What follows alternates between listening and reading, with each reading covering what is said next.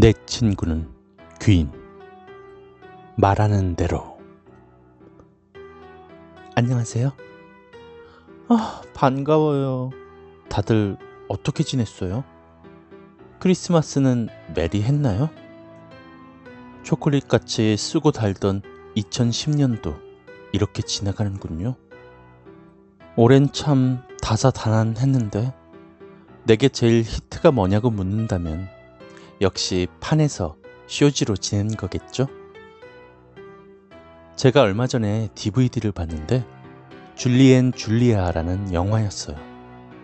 그 영화 줄거리가 끈기 없는 여자 주인공이 평소 존경하던 요리사의 레시피를 자기 블로그에 하나씩 올리면서 마치 자신이 그 요리사로 빙의한 것처럼 인터넷상으로 사람들과 소통하고 배우는 것도 많아지고 행복해지는 그런 내용인데, 그걸 보면서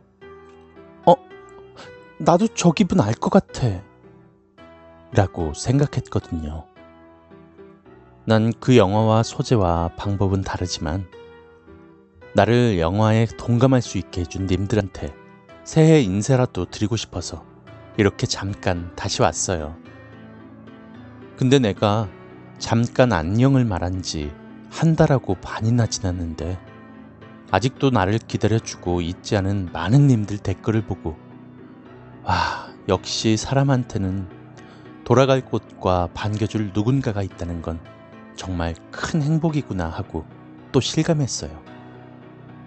무튼 진짜 궁금한 것도 말하고 싶은 것도 참 많지만 우리 그런 건 이야기 다 듣고 물어보기로 하고, 자, 랜만에 이야기 속으로 고고고!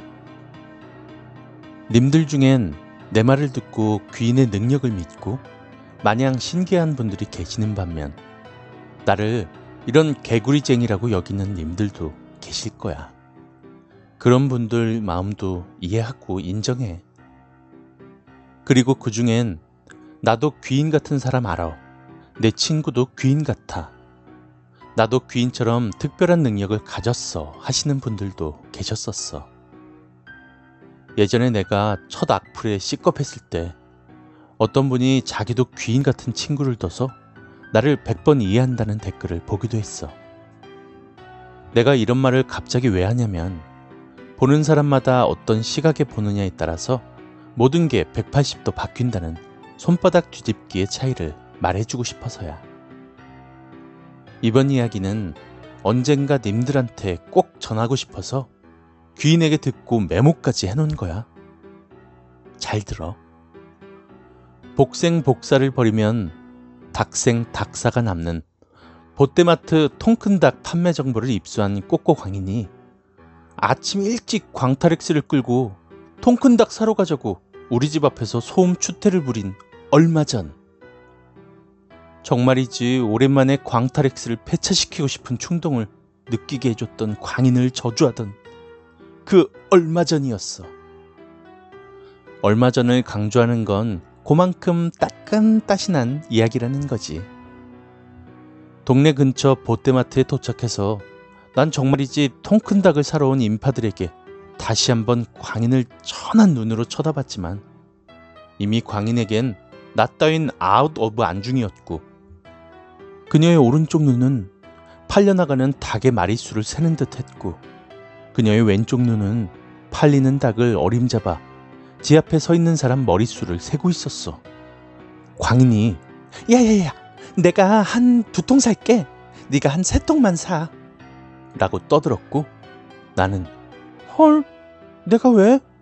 난 닭 별로 안 먹고 싶어 라고 했더니 광인이 뭐? 안 먹고 싶어? 안 먹고 싶어? 라면서 요즘 뒤늦게 꽂힌 남아당 영진 씨를 그렇게 따라하더라. 미디어의 폐해는 이런 거였어.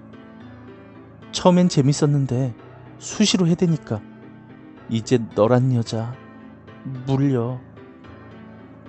아무튼 입에 2만 원을 쑤셔 물려박아 나서야 조용해진 광인이랑 같이 줄 서서 기다렸다가 한 20분 만에야 소나기에 닭을 쥐어들고 차에 돌아왔어. 광인이 "아, 망할. 이걸 누구 코에 붙여?" 라며 계속 나한테 핀잔을 줬어. 이유는 자기가 2통을 샀으면 난 3통을 사야만 했는데 내가 1통만 샀기 때문이래.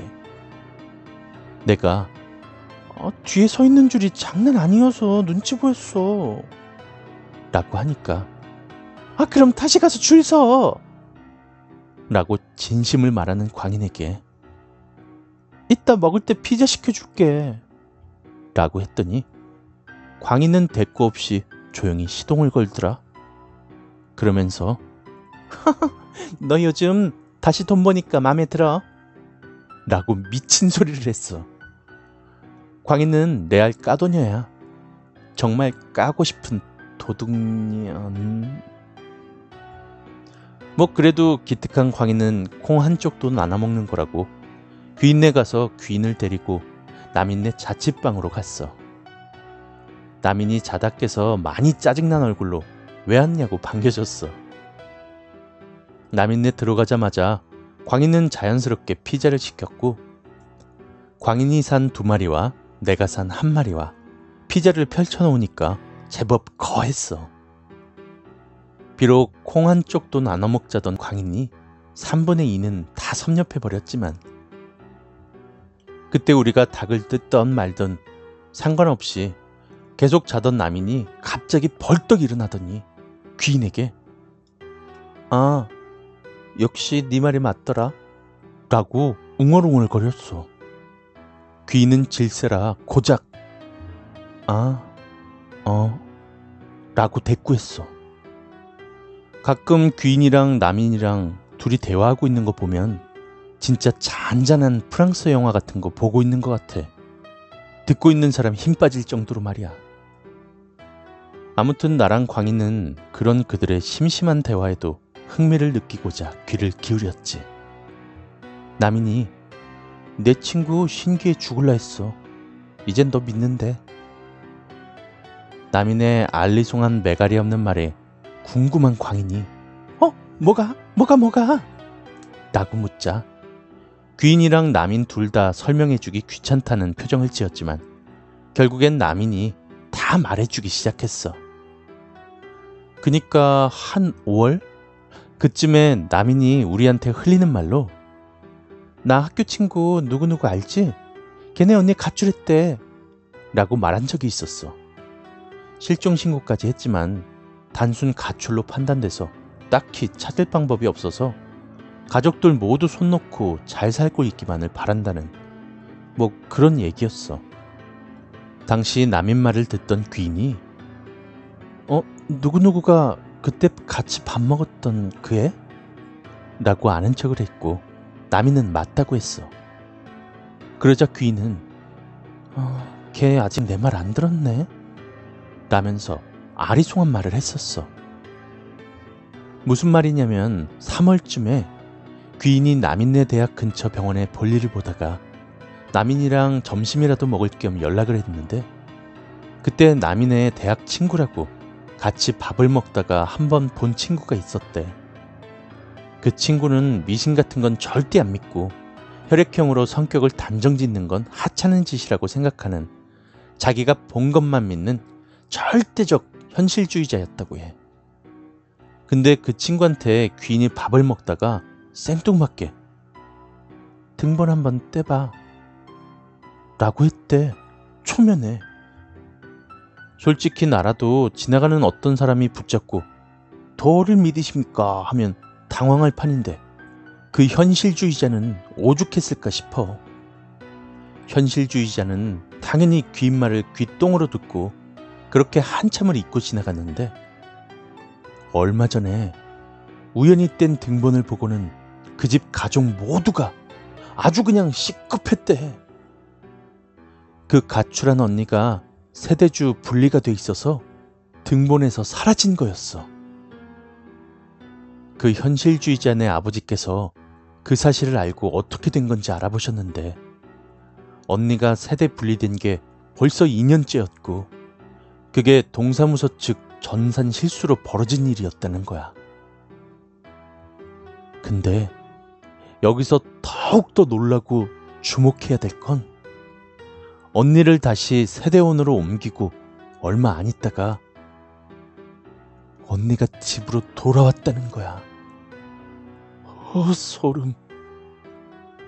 남인의 설명이 끝나자 광희는 라스트 닭다리를 귀인에게 넘겨드렸으며 나는 귀인 무릎을 베고 있었다가 귀인 무릎을 주물러드렸어. 남인이 그래서 걔가 너 밥 사주고 싶다더라? 라고 했지만 귀인은 됐어 라고 넘겼어. 그리고 자기 무릎을 주무르던 나를 다시 무릎에 눕히더니 이게 더 편해 라면서 내가 님들한테 전하고 싶은 말을 해줬어. 귀인이 그러는데 사람은 믿는 대로 혹은 바라는 대로 될 수밖에 없대.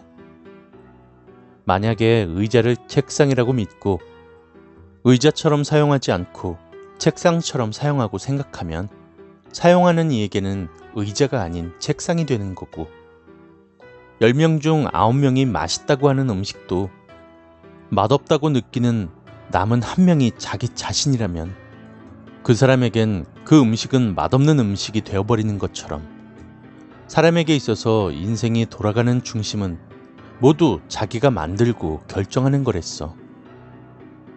그러니까 난 100번 해봐도 안 돼 라고 생각하는 건 자기 자신은 절대로 해낼 수 없다고 믿게 만들어버리는 거니까 그러지 말라고 했어. 앞서 말했듯이 사람은 너무 단순할 뿐이라서 난 할 수 있어, 할 거야 라고 세뇌시키고 그렇게 믿어버리면 어느샌가 해내고 있는 자기를 볼 수 있을 거라고 했어. 고로 사람이란 정말 믿는 대로 실행할 수 있는 유일한 존재랬어. 내가 오랜만에 와서 오늘 이 이야기를 왜 전하고 싶었냐면 또 날이 날인 만큼 지금 내 글을 읽고 있는 님들의 새로 시작되는 2011년을 멋지게 계획했으면 좋겠다는 내 큰 바람에 있어서야. 물론 지금 삶도 만족하고 행복을 느끼는 분들도 계시겠지만 원래 사람 욕심은 깨진 독에 물붓기 아닌가? 난 님들은 더 행복해지고 더 만족하셨으면 좋겠어. 님들아, 너무 오랜만이라서 내가 정신없이 떠들진 않았나 모르겠어요. 진짜 하고 싶은 말이 참 많아요. 전 밥도 잘 먹고 일도 열심히 하고 사무실 사람들하고도 잘 지내고 사입하러 동대문도 잘 다니고 있어요. 그리고 제가 지금 몸담고 있는 쇼핑몰 주소를 알려달라는 분도 계셨는데 아직은 안 돼요. 지금은 만들고 성장해가는 단계일 뿐이라서 제가 지금 님들한테 알려드리면 내가 홍보하는 거밖에 안 되잖아요. 우리 상업적으론 엮이지 말아요. 나중에 쇼핑몰 고정 수입이 잡히고 입지가 서면 그때 되면 말씀드릴게요. 그리고 제일 중요한 건 저 돌아온 건 아니에요. 새해 인사하러 왔는데 미안해요. 위에도 말씀드렸듯이 지금은 커가는 단계라서 정신 쏙 빠지게 일하느라. 그래도 항상 나 돌아올 자린 비워놓겠다는 님들 라뷰라뷰. 진짜 고맙고요. 새해 복 많이 받으세요. 아, 김대리 빼고.